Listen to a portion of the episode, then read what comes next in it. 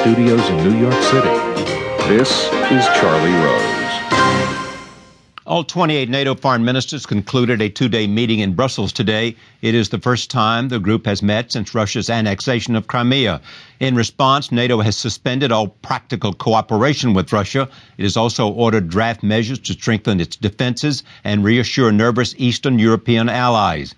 Joining me now from Brussels is Anders Fogh Rasmussen. He is NATO's Secretary General. I am pleased to have him back on this program. Thank you very much, Mr. Secretary General. It's good to have you back. Secretary General, it's good to have you back. You're welcome. Thank you. Tell me what you mean when you say that NATO suspends all practical cooperation with Russia and that it means certainly that no more business as usual. Would you elaborate? Yeah, we have decided to suspend all political uh, and uh, all military and civilian practical uh, cooperation with Russia as a response to Russia's illegal military action in, in Ukraine. So it means that a number of cooperation projects where we have cooperated with Russia will now be suspended. Some of them will continue, but without uh, participation uh, of Russia. You're waiting for Russia to withdraw troops from the Ukraine border. When do you expect that to happen?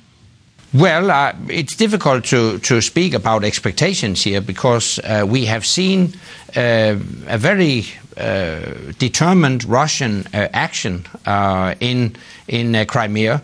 Uh, but we urge Russia uh, to pull back its uh, troops, to live up to her international obligations, and engage in a constructive dialogue with Ukraine sooner rather than later. Do you believe that the Russians will withdraw troops from the border? Have they given you any indication they will? No indication uh, whatsoever. Uh, we saw some media reports that uh, the Russians uh, might uh, have started uh, a withdrawal of some troops, but we have no information that can confirm.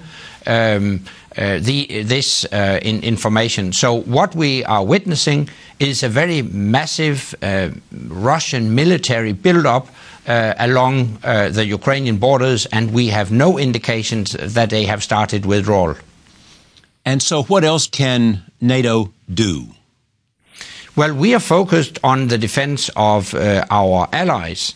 Uh, collective defense uh, is a core task uh, for NATO, and that's why.